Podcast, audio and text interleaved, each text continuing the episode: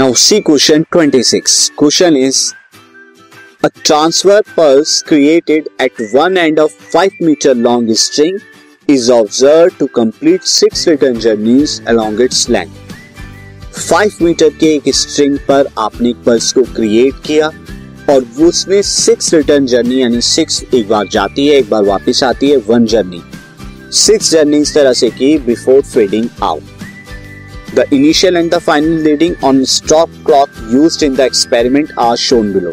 यहाँ पर आप देख सकते हैं कि इनिशियल पे वो 55 पर था और फाइनल पे 50 पर आ गया यानी पूरा राउंड इस तरह से लेके 50 पर आ गया है।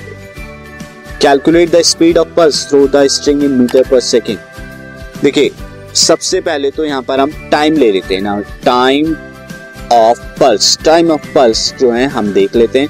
देखिए, पहले था 55 पे अब टोटल जो है पूरा राउंड करके 50 पे आ गया।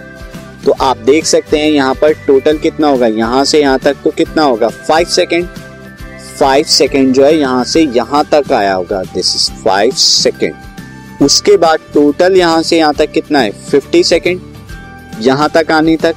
तो ये हो जाएगा t इज़ इक्वल टू मैं आपको बता दूँ, t इज़ इक्वल टू जो आएगा, वो 50 प्लस फाइव यानी कि 55 सेकेंड आ जाएगा।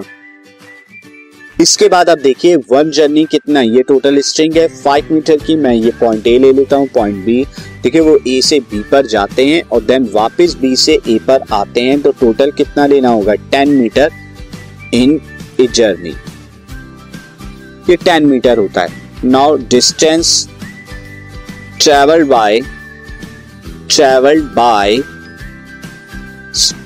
pulse in six death that is six into ten हो जाएगा, यानी कि सिक्सटी मीटर तो अब वेलोसिटी इजी है वेलोसिटी आप निकाल सकते हैं velocity of pulse velocity of pulse हो जाएगी डिस्टेंस 60 अपॉन में टाइम 55 5 से डिवाइड कराएँगे तो 12 बाई 11 मीटर पर सेकेंड ये आ जाएगा।